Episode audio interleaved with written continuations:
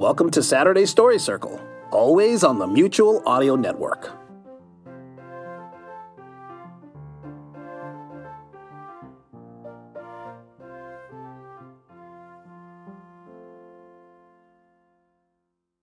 The following audio drama is rated G for general audiences.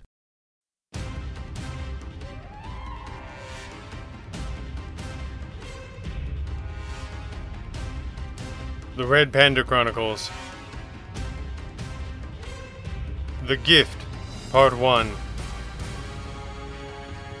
December 1939.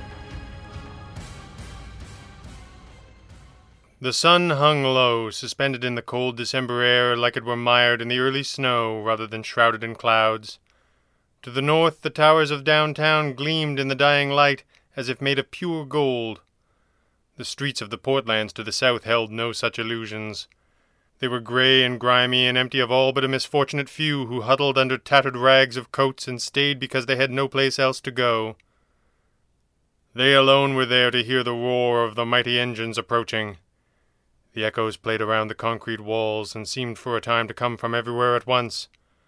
All of that changed in an instant, when a truck blazed through the intersection at breakneck speed making the turn from the west so hard it leaned up on two wheels for an instant before slamming back down and racing away again in a cloud of smoke and rubber.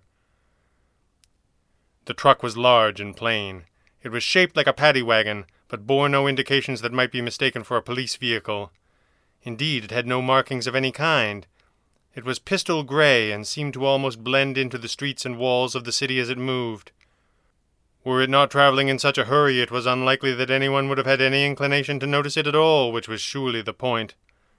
This illusion was broken by the roar of the engine within, which was clearly more powerful than one might expect to find in any vehicle that came by its nondescript appearance honestly. The truck tore forward through the streets, racing for the shining towers to the north, as two trailing cars made the turn together, each struggling to keep pace with the van ahead of them and vying with one another for the right to lead the charge. On the left there was a yellow taxicab, piloted by a thin man with a narrow face that made him look almost ferret like. A cloth checked cap was pulled low over his eyes, and a toothpick rolled across his teeth as he smiled at the intensity of the chase he was in. His passenger in the back seat was enjoying himself much less. He was a massive man who clutched the seat in front of him with two hands the size of Christmas hams as his head rattled off the ceiling of the cab with every bump and jostle. For Pete's sake, Ace, the passenger bellowed, can we get there in one piece, you think? Don't be such a baby, replied Ace Kirby, agent of the Red Panda, waving his hand in the direction of the fleeing truck. Besides, don't tell me, Tank, tell him. Oh, I will, Tank Brody grumbled as he bounced off the roof again. You just get me close enough and I'll tell him but good. Atta boy, Kirby said, the grin returning. He had been a getaway driver more than once in his previous career as a small time criminal. Chasing the getaway car was infinitely more fun than driving it, and he couldn't explain why. The radio of the taxi crackled over the roar of the mighty engine. Certainly, this taxicab was no more an ordinary vehicle than the truck it was chasing, and the same could be said for the dark sedan that raced alongside the cab.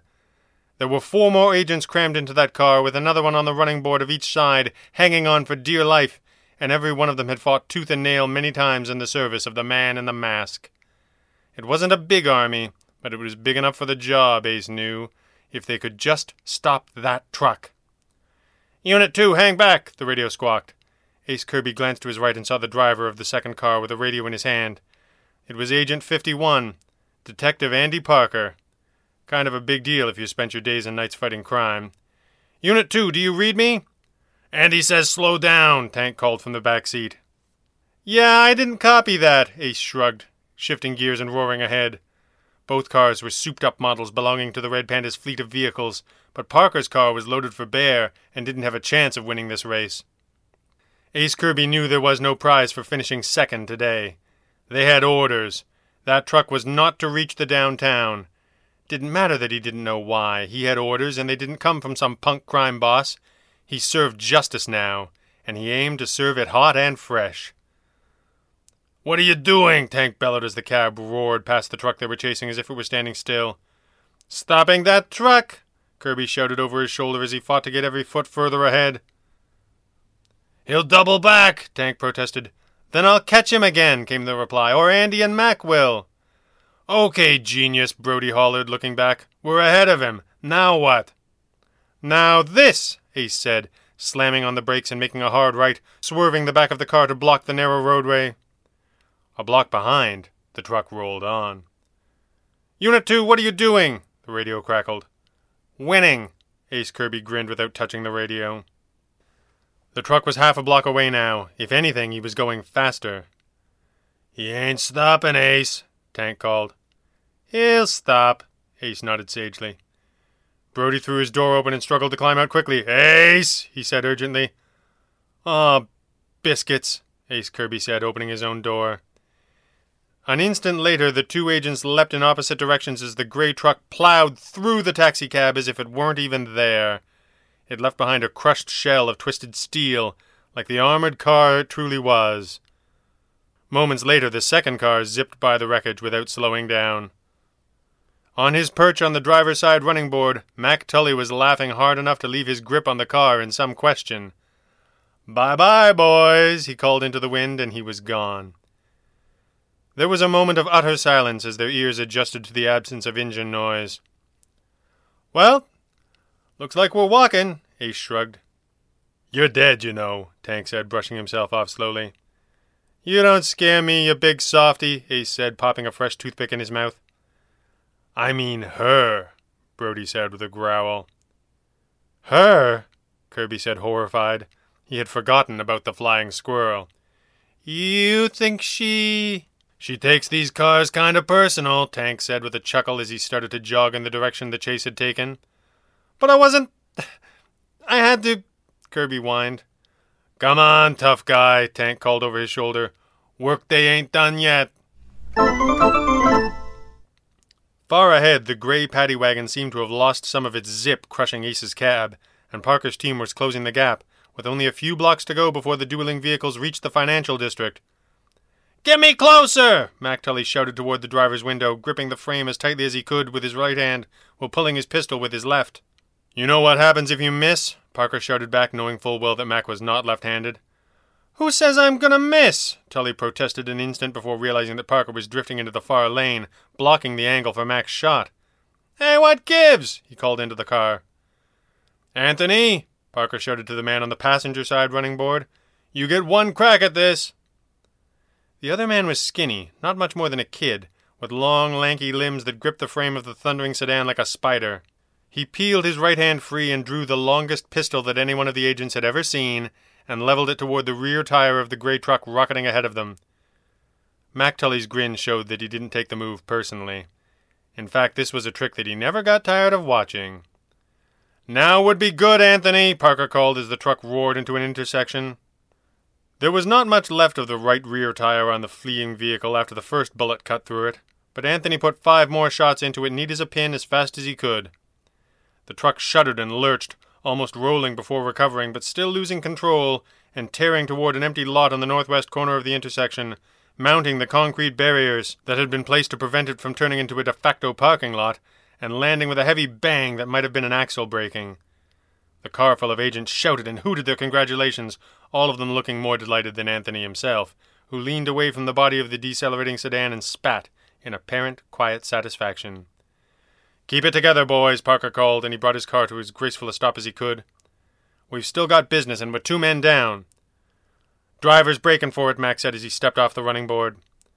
I don't think so, Parker corrected as he opened the driver's door and stepped out, taking in their surroundings quickly.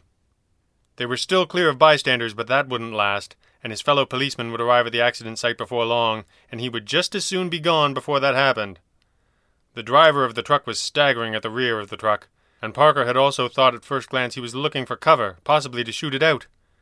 It quickly became clear, however, that was not the man's intent. He was opening the rear doors of the paddy wagon. Get ready! Parker shouted. I'm ready for anything, Mac promised as the first of many shadowy forms emerged from the hold of the truck. It was a tall, plump man dressed in a fine Santa Claus costume with a blank stare in his eyes. Ho, ho, ho, the man droned robotically as he stepped out onto the uneven ground of the vacant lot. Okay, Mac said with a shrug. Anything except that. The agents looked back and forth between one another, profoundly uncertain what was to happen next, as a second Santa appeared in the doorway and lumbered mechanically down the gangplank, followed by a third. Ho, ho, ho, the Santas droned in one voice as more appeared behind them, and they began to shuffle step awkwardly in different directions. If this is a joke, I'm not laughing, Parker announced to no one in particular. There were eight Santas on the ground now, getting their bearings as best they could, and shuffling away from the van and one another in the process. A ninth Santa joined them, and then a tenth. The tenth looked a little worse for wear, as if he had been thrown around by the crash. His beard was askew, and his hat and coat were missing, which made it considerably more obvious that he was wearing a belt made of a dozen sticks of TNT and what appeared to be a built in detonating device. Andy, Mac said as calmly as he could, gripping his automatic tighter. I see him, Parker nodded, drawing his own pistol. Ho, ho, ho, the Santa said in one voice, spreading a little further afield slowly. Should somebody shoot that driver? Anthony asked calmly, reloading and appearing disinterested in everything else. The driver, who had clearly hoped the small army of Santa bombs would provide cover for his escape, stumbled as he turned to run back toward the road. He picked himself up and ran again, looking back as he staggered over the rough ground. Flesh wound in the leg, Anthony, Parker said, not looking back. Roger that, Anthony nodded as he fired. The driver dropped and wailed, gripping the back of his thigh as he rolled in the dust on the cold, hard ground. He's probably got a false tooth full of cyanide, Mac warned. Yep, Andy nodded. Get it out before he remembers. Mac moved quickly to where the driver lay, groaning. It all felt very efficient, but none of it helped with the immediate problem of what to do with the alarming quantity of lethal Kris Kringles. Chief said nothing gets past us, Parker said, slipping the safety off his pistol. Nothing means nothing. Parker could imagine what would happen if these human bombs found their way onto the crowded streets of downtown. He knew that wherever they went, children and families would run toward them, full of joy of the season, only to be torn to pieces by the explosives. The men in the suits appeared to be hypnotized or drugged somehow. Perhaps they were innocent, but could he ask his men to take the risk? To tackle human bombs physically? The first of the Santas was getting close to the edge of the vacant lot. If they got away. Stop! A voice like thunder called from high above and Eddie Parker exhaled, grateful that the burden of command had been taken from his shoulders. It's them! One of the other agents called, but everyone already knew that the masked crime fighters they all served had arrived in the nick of time, as per usual.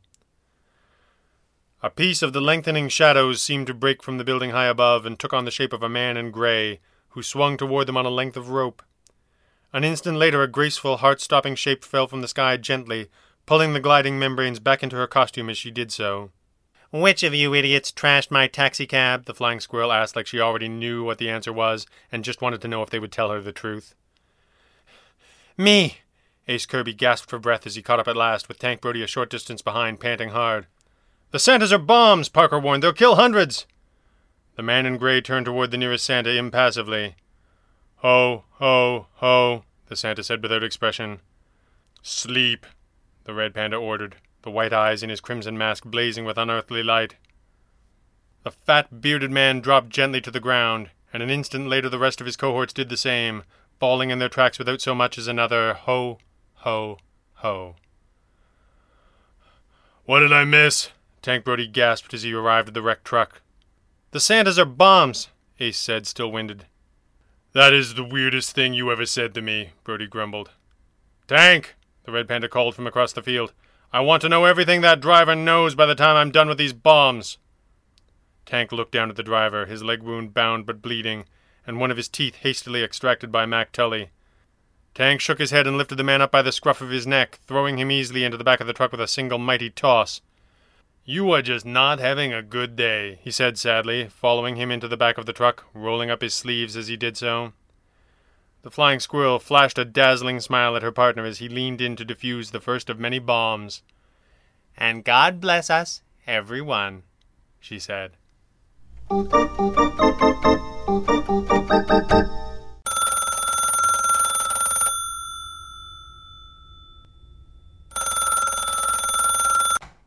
listen to classical and brand new audio dramas through the Mutual Audio Network. Subscribe through Apple Podcasts, Stitcher, Google Play, Spotify, or iHeartRadio today.